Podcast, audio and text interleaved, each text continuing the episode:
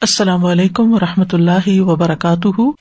نحمد ونسلی علیہ رسول کریم بعد، فاعوذ باللہ من الشیطان الرجیم، بسم اللہ الرحمٰن الرحیم۔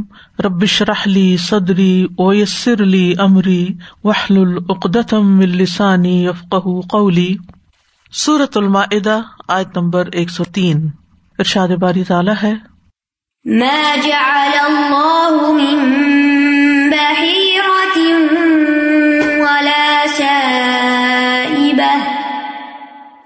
ولا سائبة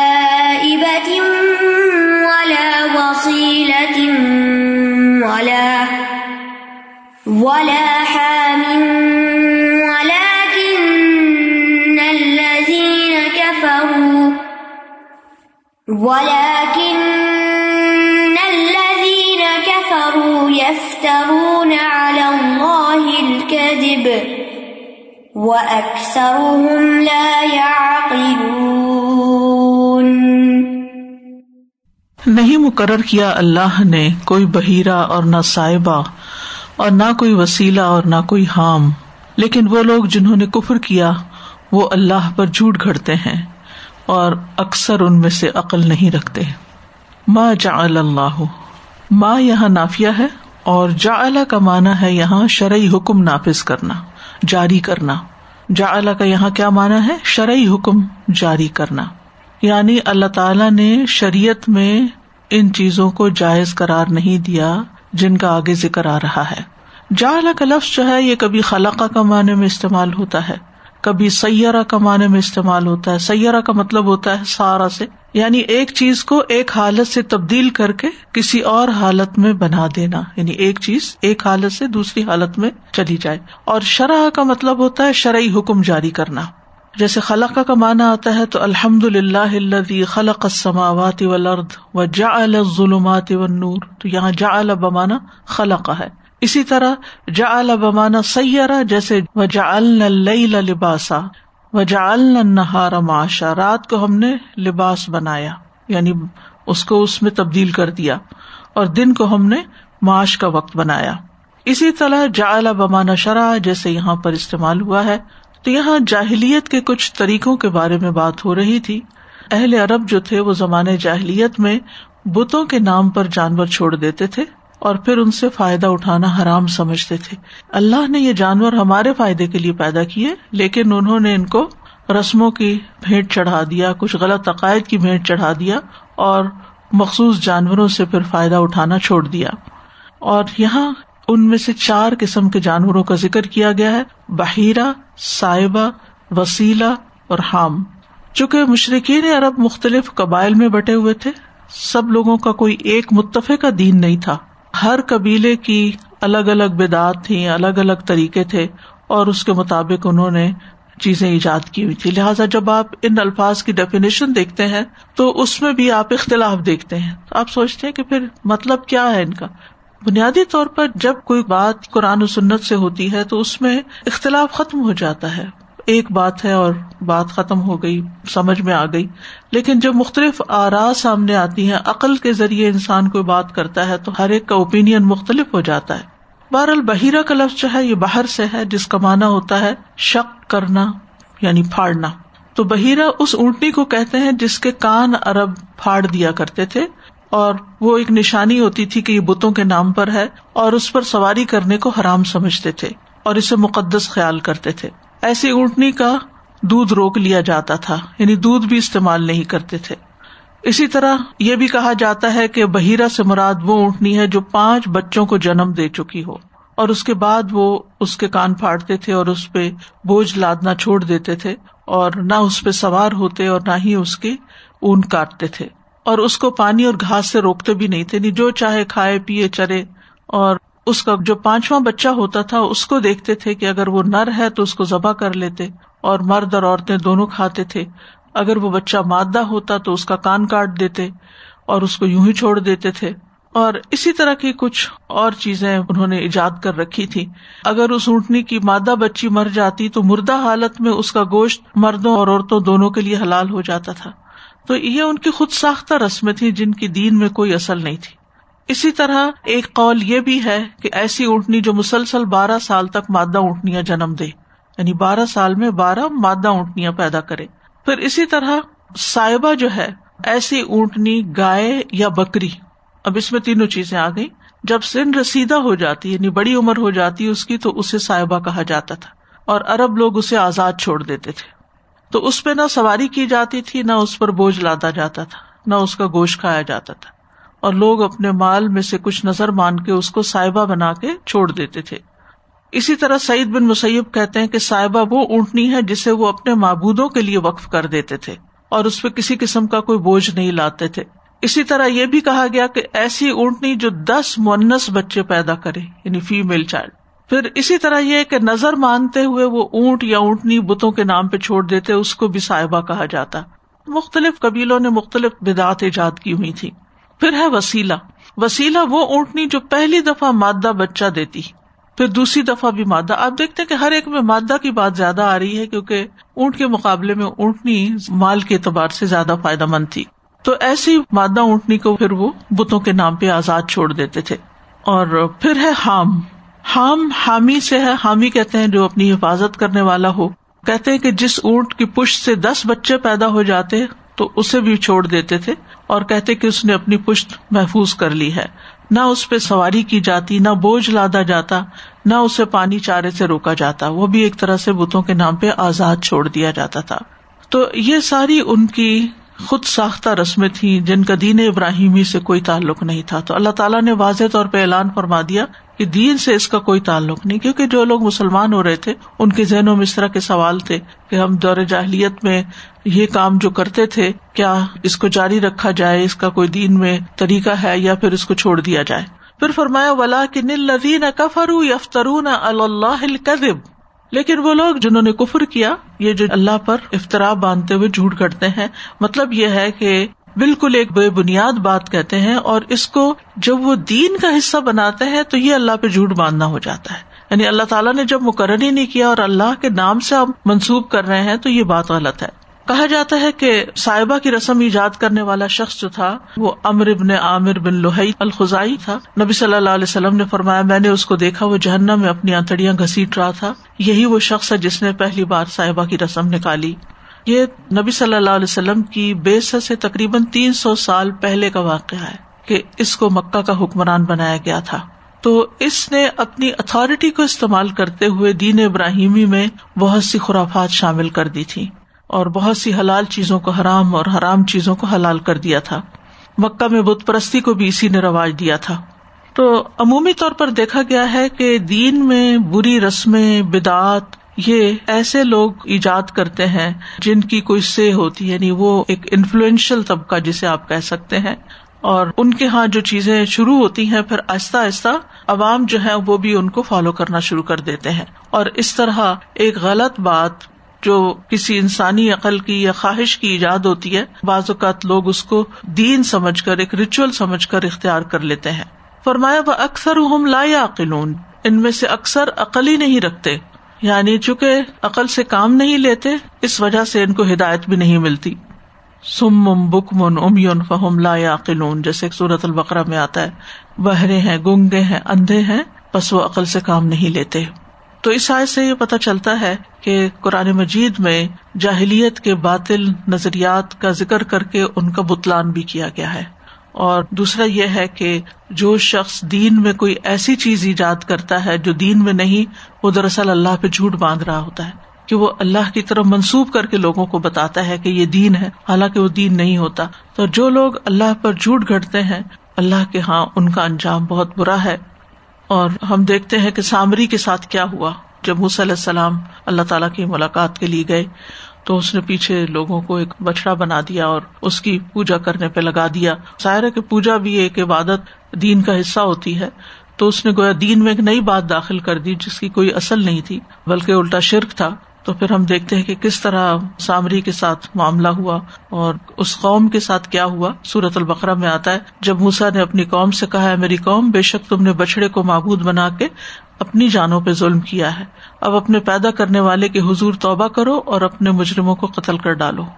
اور یہ تمہارے پیدا کرنے والے کے نزدیک تمہارے لیے بہتر ہے یعنی اس کی سزا جو تھی وہ دنیا میں ہی ان کو دی گئی۔ تو اللہ پہ جھوٹ گڑنے والوں کے لیے ایسی ہی سزائیں ہوتی ہیں ایک اور جگہ پر آتا ہے، ان الدین تخذ الجلا سیانا غضب مر رب و ذلت ان فی الحیات دنیا کہ جن لوگوں نے بچڑے کو معبود بنا لیا، ان کو اپنے رب کی طرف سے ناراضگی کا سامنا بھی ہے اور ذلت کا بھی اس دنیا کی زندگی میں۔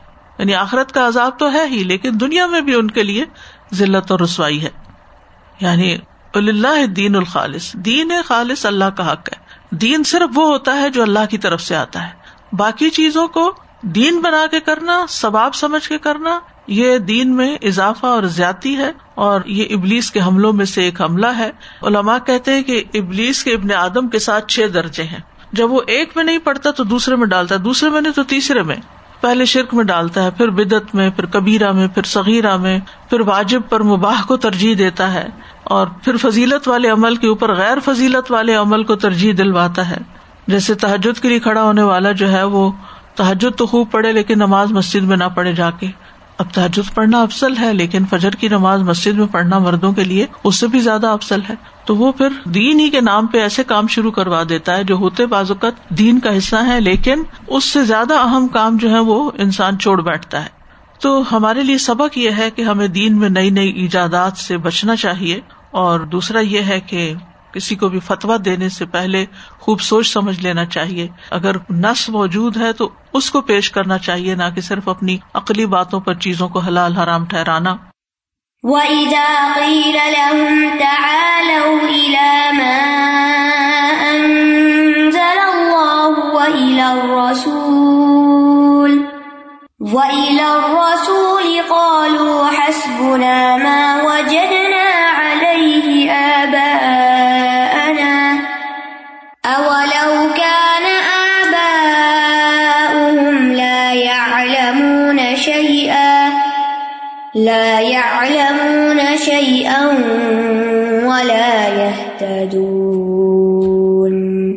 اور جب ان سے کہا جاتا ہے کہ اس چیز کی طرف آؤ جو اللہ نے نازل کی اور رسول کی طرف آؤ، وہ کہتے ہیں، ہمیں وہی طریقہ کافی ہے جس پر ہم نے اپنے باپ دادا کو پایا۔ کیا بھلا اگرچہ ان کے باپ دادا کچھ بھی علم نہ رکھتے ہوں اور نہ ہی وہ ہدایت یافتہ ہوں۔ وہ ازاقیل الحم اور جب ان سے کہا جاتا ہے یعنی ان کی اکثریت سے کہا جاتا ہے۔ تعال علامہ انزل اللہ، آؤ اس کی طرف جو اللہ نے نازل کیا یعنی قرآن کی طرف آؤ۔ وہ الر رسول اور رسول کی طرف آؤ۔ تاکہ فیصلہ رسول صلی اللہ علیہ وسلم کی طرف سے بھی ہو جائے۔ اور الر رسول میں آپ صلی اللہ علیہ وسلم کی زندگی میں آپ کی ذات کی طرف جانا مراد ہے۔ اور آپ کے بعد جیسے قرآن کی طرف، ایسے ہی سنت کی طرف، حدیث کی طرف۔ تو ان کا جواب کیا ہوتا ہے؟ قالو، حسبنا ما وجدنا علیہ آبا انا ہمارے لیے تو بس وہی کافی ہے جس پر ہم اپنے آبا اجداد کو پاتے ہیں۔ یعنی آبا و اجداد کے طریقوں کو وہ پریفر کرتے ہیں کس پر؟ قرآن و سنت پر۔ ان سے کہا جا رہا ہے، اولو کانا آبا لا علم شعیم ولایا تنو کیا پھر بھی آبا و اجداد کے طریقوں کی طرف چلیں گے؟ اگرچہ وہ کچھ علم نہ رکھتے ہوں اور نہ ہدایت پر ہوں۔ یعنی ماں باپ نے اگر کوئی باقاعدہ علم بھی نہیں حاصل کیا اور صحیح اور غلط کے فرق کو بھی نہیں پہچانا، نہ ہدایت پائی، تو پھر بھی وہ انہیں کی پیروی کرتے چلے جائیں گے؟ یعنی کسی کو بھی فالو کرنے سے پہلے یہ دیکھنا چاہیے کہ خود اس کے علم کا معیار کیا ہے، وہ خود کیا جانتا اور وہ کیا پیش کر رہا ہے، کس چیز سے استدلال کر رہا ہے۔ تو یہ ایک طرح سے ڈانٹ کا انداز بھی ہے۔ سوال ہے استفام میں۔ تو اول اوکانا ابا لا علم شعی ان یعنی اس کا یہ مطلب نہیں کہ کسی چیز کا بھی علم نہیں تھا۔ اللہ کی شریعت کا علم نہیں۔ کیونکہ بعض لوگ دنیاوی علوم میں بہت آگے ہوتے ہیں، لیکن ان کو دین کا کچھ بھی پتا نہیں ہوتا۔ تو ایسی صورت میں جو لوگ دنیاوی اعتبار سے سمجھدار بھی ہوں لیکن اگر دین کو نہیں جانتے تو پھر دین کے معاملات میں ان کی پیروی نہیں کی جائے گی۔ دنیاوی معاملات میں، مثلاً اگر کسی کی بدر بہت اچھا کھانا پکانا جانتی ہیں گھر داری جانتی ہیں اور ان کے پاس دنیاوی ہنر اسکلز ہیں، لیکن دین کے بارے میں انہوں نے کچھ بھی نہیں پڑھا، نہ جانا ہے، وہ آبا و اجداد کے رسم و رواج پر ہے تو اولاد کو صرف اس لیے نہیں کہ وہ ماں ہے اور اس کو کھانا اچھا پکانا آتا ہے، تو اس لیے میں ہر معاملے میں اسی کی بات مانوں گی۔ نہیں، یہاں فرق کرنا ہوگا۔ جس معاملے میں کسی کو کوئی علم ہے، ہنر ہے، اس سے وہ لے لے، چاہے وہ دین کا علم رکھتا ہے یا نہیں۔ دنیاوی علوم آپ اس سے لے سکتے ہیں، لیکن جہاں دین کی بات آئے گی، تو وہاں اس سے کنارہ کشی کی جائے گی۔ وہاں اس کی بات نہیں مانی جائے گی۔ وہاں دلیل یہی دیکھی جائے گی کہ قرآن و سنت کیا کہتے ہیں۔ اب یہاں آپ دیکھیے کن دو چیزوں کی طرف بلایا جا رہا ہے۔ اللہ کی طرف یعنی اللہ کی کتاب کی طرف اور رسول کی طرف یعنی رسول کی سنت کی طرف۔ تو اس سے یہ پتا چلتا ہے کہ اندھا دھند آبا کی تقلید جو ہے، وہ ناپسندیدہ ہے۔ اور خصوصاً ایسی صورت میں جب وہ اللہ اور اس کے رسول صلی اللہ علیہ وسلم کے احکام کے مقابلے میں ہو۔ ہمارا دین ہمیں اپنے بڑوں کا ادب کرنا سکھاتا ہے، بزرگوں کا ادب سکھاتا ہے، احترام سکھاتا ہے، محبت کرنا سکھاتا ہے۔ احسان کا رویہ اختیار کرنے کو کہتا ہے، لیکن اس کا یہ مطلب نہیں کہ ہم ان کو اللہ سبحان و تعالیٰ کے مقام سے بھی آگے لے جائیں۔ کیونکہ ہمارا اپنے بڑوں کے بارے میں یہی گمان ہوتا ہے کہ وہ نیک ہے شریف ہے عبادت گزار ہیں، متقی پرہیزگار ہیں۔ لہٰذا ہمیں ان کی بات سن لینی چاہیے۔ عبادت گزار ہونا اپنی جگہ ہے، لیکن دین کا علم رکھنا اپنی جگہ ہے۔ تو صرف کسی کے عبادت گزار ہونے کی وجہ سے بھی دھوکا نہیں کھانا چاہیے کہ اس کی ہر بات درست ہوگی۔ کوئی بھی انسان پیغمبروں کے علاوہ معصوم نہیں ہے۔ چاہے کوئی عالم ہو، چاہے ماں باپ ہو چاہے کوئی بھی ہو، نیک سے نیک انسان ہو، لیکن معصوم نہیں ہے۔ ہر انسان سے غلطی ہو سکتی ہے۔ معصوم جو ہے وہ صرف امبیا ہوتے ہیں۔ ان سے غلطی نہیں ہوتی۔ اگر کہیں اشتہادی طور پر کوئی بات ایسی ہو بھی جائے، تو فوراً اصلاح کر دی جاتی۔ تو اس لیے بغیر کسی پریشانی کے ان کی بات کو قبول کیا جا سکتا ہے۔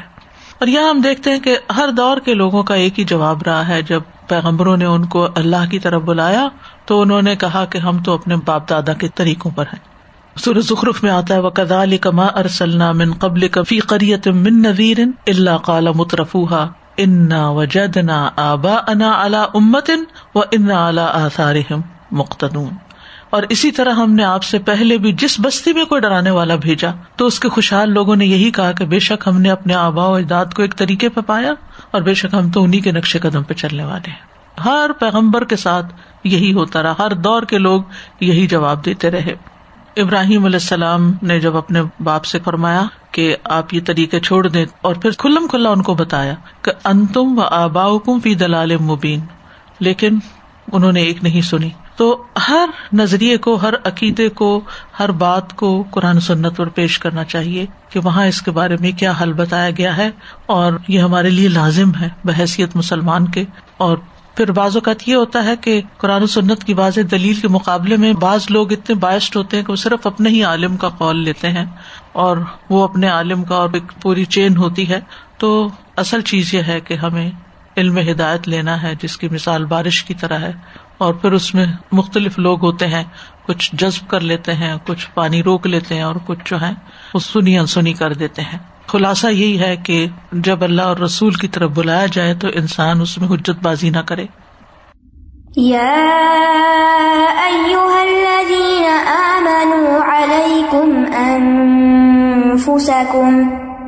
لا يضركم من ضل إذا اهتديتم إلى الله مرجعكم جميعا فينبئكم فينبئكم بما كنتم تعملون اے لوگوں جو ایمان لائے ہو، تم پر اپنی جانوں کو بچانا لازم ہے۔ جو بھٹک گیا، وہ تمہیں کچھ نقصان نہ دے سکے گا، جبکہ تم خود ہدایت پا چکے ہو۔ تم سب کا لوٹنا اللہ کی طرف ہے۔ پھر وہ تمہیں بتائے گا جو تم عمل کیا کرتے تھے۔ اہل ایمان کو ندا ہے، یا الدین امن علیہ کم انفسکم، تم پر اپنے نفسوں کی ذمہ داری ہے یعنی اپنی اصلاح کی فکر کرو، پوری کوشش سے نیک کام کرو۔ تو جو شخص اپنی اصلاح کر لے اور امر بالمعروف اور نہیں انل منکر کا فریضہ ادا کر لے، تو اس کے بعد کسی کی گمراہی کا وبال اس پہ نہیں آئے گا۔ اس نے اپنا فرض پورا کر دیا۔ کیونکہ قیامت کے دن کوئی شخص کسی دوسرے کا بوجھ نہیں اٹھائے گا حد تک اپنی اولاد کا بھی نہیں اٹھائے گا۔ آپ دیکھیے، کئی دفعہ ہوتا ہے کہ ماں باپ اپنی اولاد کو ہر طرح سے سمجھانے کی کوشش کرتے ہیں، لیکن وہ سمجھ کے نہیں دیتے۔ تو ایسی صورت میں وہ پریشانی کا شکار بھی ہوتے ہیں، گلٹ کا شکار بھی ہوتے ہیں کہ شاید ہماری تربیت میں کوئی کمی رہ گئی، یا ہمارے بتانے میں کوئی کمی ہے، یا تعلیم میں کوئی کمی ہے۔ ایسا نہیں ہوتا۔ کچھ بچے بہت اسٹبن ہوتے ہیں۔ ان کو آپ دلیل سے سمجھائیں، ان کو آپ پیار سے سمجھائیں، ان کو آپ مار کے سمجھائیں، ان کو آپ کچھ بھی کر لیں۔ انہوں نے اپنی مرضی کرنی ہوتی ہے، ہر ایک کی فطرت الگ۔ اور یہ مثالیں ہمیں تاریخ میں بھی ملتی ہیں۔ آپ دیکھیے کہ نور علیہ السلام کے بیٹے آخر لمحے تک وہ سمجھاتے رہے ان کو، ایک باپ کی حیثیت اس نے اپنی مرضی کی۔ کچھ بچے اپنی مرضی کرنے والے ہوتے۔ ہیں تو کیا اس نو علیہ السلام کا مقام کم ہو گیا؟ ہرگز نہیں۔ اسی طرح ہم دیکھتے ہیں بعد میں نبی صلی اللہ علیہ وسلم اپنے چچاؤں کو تعلیم دیتے رہے۔ لیکن کیا سبھی مان لے آئے؟ نہیں مان لائے۔ تو کیا اس سے نبی صلی اللہ علیہ وسلم کی شان میں کمی ہو گئی کہ نوز اللہ کو یہ کہے کہ آپ کے گھر کے لوگ تو اسلام نہیں لائے، فلاں فلاں تو اگر ہم نہیں لا رہے تو کیا فرق پڑتا؟ ہے یہ حجت نہیں بنتی۔ اسی طرح آپ دیکھیے کہ بعض اوقات ایسے لوگ جن کے ساتھ انسان کی زندگی کا ایک بڑا حصہ گزرا ہوتا ہے، جب انسان دین کی طرف آتا ہے تو ان کو لانے کی بھی کوشش کرتا ہے، لیکن وہ نہیں سن کے دیتے۔ تو اس میں کیا آپ کو پکڑا جائے گا کہ وہ آپ کی بات نہیں سنتے یا نہیں مانتے؟ نہیں، اگر آپ نے اپنا فرض پورا کیا، آپ نے اپنی ذمہ داری ادا کی ہے، تو پھر معاملہ اللہ پہ چھوڑ دیں۔ ہدایت دینا انسان کا کام نہیں ہے۔ ہدایت اللہ دیتا ہے اور اس سے ہی مانتے رہے۔ اور اگر اس کے یہاں کسی کی ہدایت نہیں لکھی ہوئی، تو آپ زمین و آسمان کی دولت خرچ کر لیں، آپ کچھ بھی نہیں کر سکتے۔ لیکن گلٹ کا شکار نہ رہے کیونکہ ایسے ماں باپ، ایسے سبلنگ ایسے رشتے دار جو ہیں، وہ گلٹ میں آ جاتے ہیں اور اپنے آپ کو غم لگا لیتے ہیں کہ ہمارے خاندان کا کوئی فرد یا ہماری اولاد میں سے کوئی شخص ہدایت پر نہیں، تو شاید ہم نے کچھ کمی کی ہے۔ ہاں اگر کمی کی ہے تو انسان اس کمی کو پورا کرنے کی کوشش کرے کسی بھی طرح، لیکن وہ بھی اگر ہو گئی تو اب اس کا کیا کیا جا سکتا ہے؟ تو یا یہ الدین امن علیہ کو منف سکوں اب کیا کرو؟ اپنی فکر کرو۔ دوسروں کے غم میں اتنا نہ گھلو کہ اپنی آخرت خراب کر لو۔ لا ید الرکم من دل جو کوئی بھٹکے گا، وہ تمہیں کوئی نقصان نہیں دے سکتا۔ کیونکہ بعض اوقات آپ دیکھیں، ایسے بگڑے ہوئے بچے کیا کرتے ہیں؟ وہ صرف آپ کو برا بلا نہیں کہتے، آپ کے دوستوں کو بھی، آپ کو تعلیم دینے والوں کو بھی بیچ میں لے آتے ہیں۔ پھر بعض اوقات یہ بھی ہوتا ہے کہ وہ دین کو برا بلا کہنا شروع کر دیتے ہیں۔ یعنی آپ حیران ہوتے ہیں کہ یہ ساری باتیں کہاں سے آئیں۔ اس کی کئی ایک وجوہات ہوتی ان کی ایسی کمپنی ہو سکتی ہے، ان کو ایسے ریسورسز مل جاتے ہیں۔ کچھ شیطانی قوتیں ایسی ہوتی ہیں کہ جو ایسے افراد کو اپنا اعلی کار بنا لیتی ہیں اور ان کو مالی طور پہ مدد دے کے، بڑھا چڑھا کے آگے ان کو استعمال کرتی ہیں۔ تو ایسی تمام صورتوں میں انسان کو پریشان ہونے کی ضرورت نہیں۔ انسان اس غم میں گھل کے اپنی صلاحیتوں کو برباد نہ کرے اور جو کر سکتا ہے زندگی میں وہ ضرور کرے۔ قیامت کے دن کوئی کسی کے بھٹکنے کی ذمہ داری نہیں لے گا، کیونکہ اللہ نے ہر ایک کو اپنی عقل، سمجھ، دل، دماغ دیا ہے کہ خود فیصلہ کرو۔ اور علیہ کم انفسا جو ہے، اس کے کئی ایک معنی کیے گئے ہیں۔ نمبر ایک یہ کہ جیسے ابھی میں نے ذکر کیا کہ اپنے نفسوں کی اصلاح کی فکر کرو۔ یعنی دوسروں کے اعمال کو دیکھنے کی بجائے اپنے اعمال و اخلاق کی فکر کرو۔ اس کا ایک رخ یہ بھی ہے کہ بعض اوقات ہم یہ دیکھتے معاشرے میں بڑا بگاڑ آ گیا ہے، فلاں بگڑا ہوا فلاں ایسا ہے، فلاں ایسا ہے۔ دوسروں پہ تنقید چھوڑ دو، اپنی فکر کرو کہ ہمارے اعمال خراب نہ ہو اس کا یہ مطلب نہیں کہ امر بل معروف چھوڑ دو، فکر چھوڑ دو کا مطلب یہ کہ ان کی غلطیوں کو ہر وقت نہ دیکھتے رہو، بلکہ اپنا کام کرتے رہو۔ دوسرا یہ مانا کیا گیا کہ خود کو معاشی سے بچاؤ، گناہوں سے بچاؤ۔ اور تیسرا یہ کہ تم پر تمہاری جان کا معاملہ لازم ہے، دوسروں کے گناہوں کا تم سے مواخذہ نہیں ہوگا۔ پھر یہ ہے کہ تم اللہ کی اطاعت کرو یعنی علیہ کو منف سکو تم اللہ کی اطاعت کرو۔ ابن عباس سے شاید کی تفسیر کے بارے میں کہتے ہیں کہ اللہ تعالیٰ فرماتا ہے، جب میں اپنے بندے کو حلال یا حرام کے متعلق کوئی حکم دیتا ہوں اور وہ اس میں میری اطاعت کرتا ہے اور جو میں اس کو حکم دیتا ہوں وہ میرے حکم پہ چلتا ہے، تو اس کے بعد کسی دوسرے کی گمراہی اسے کوئی نقصان نہیں دے سکتی۔ اسی طرح یہ ہے کہ جب آپ لوگوں کو سمجھا چکتے ہیں اور وہ بات نہیں سنتے تو ابن مسعد کہتے ہیں کہ اس کا معنی آخری زمانے میں آئے گا۔ آخری دور میں یہ بات زیادہ ہوگی کہ جب تک تمہاری بات کو قبول کیا جاتا رہے، تم نیکی کا حکم دیتے رہو بس جب تم مغلوب ہو جاؤ یعنی لوگ سنتے ہی نہیں، تو اپنی فکر کر کے اس کو لازم کر لو۔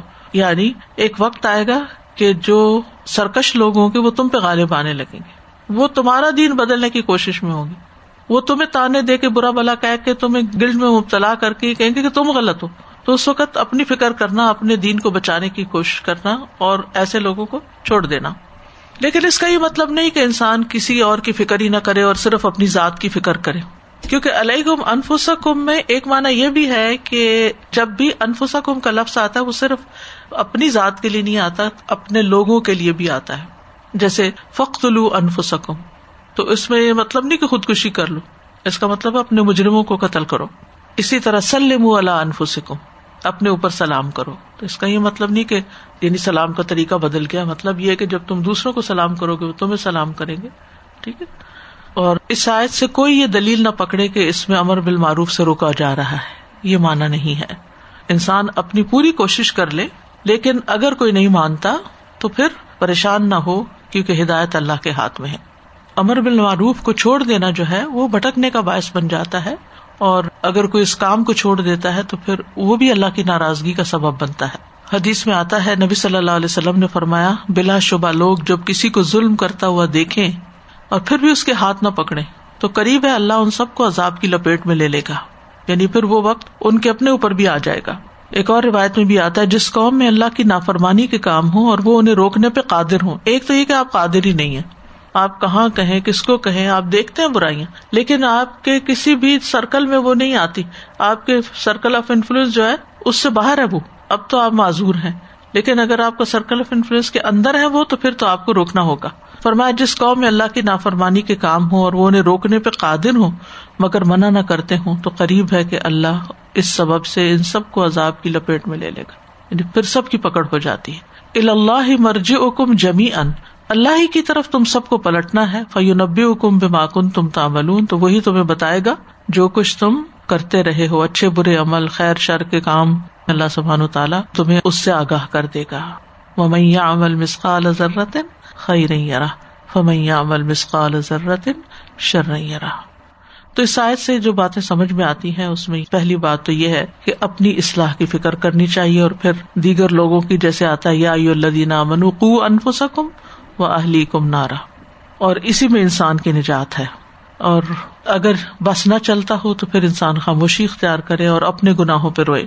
اور اپنا تزکیہ کرتا رہے، اپنا محاسبہ کرتا رہے۔ اور دوسروں کو نصیحت کرنے سے پہلے خود کو نصیحت کرے۔ یعنی اپنی اصلاح کی فکر کرے۔ کیونکہ بعض اوقات ہم دوسروں کو خیر سکھانے نکلتے ہیں اور اپنے آپ کو بھول جاتے ہیں۔ تو اس کے بارے میں بھی آتا ہے اتا امرون انا سبل بری و تنسون انفسکم و ان تم تتلون الکتاب افلاط عقلون رسول اللہ صلی اللہ علیہ وسلم نے فرمایا، اس شخص کی مثال جو لوگوں کو بلائی سکھاتا ہے، لیکن اپنے آپ کو بھول جاتا ہے۔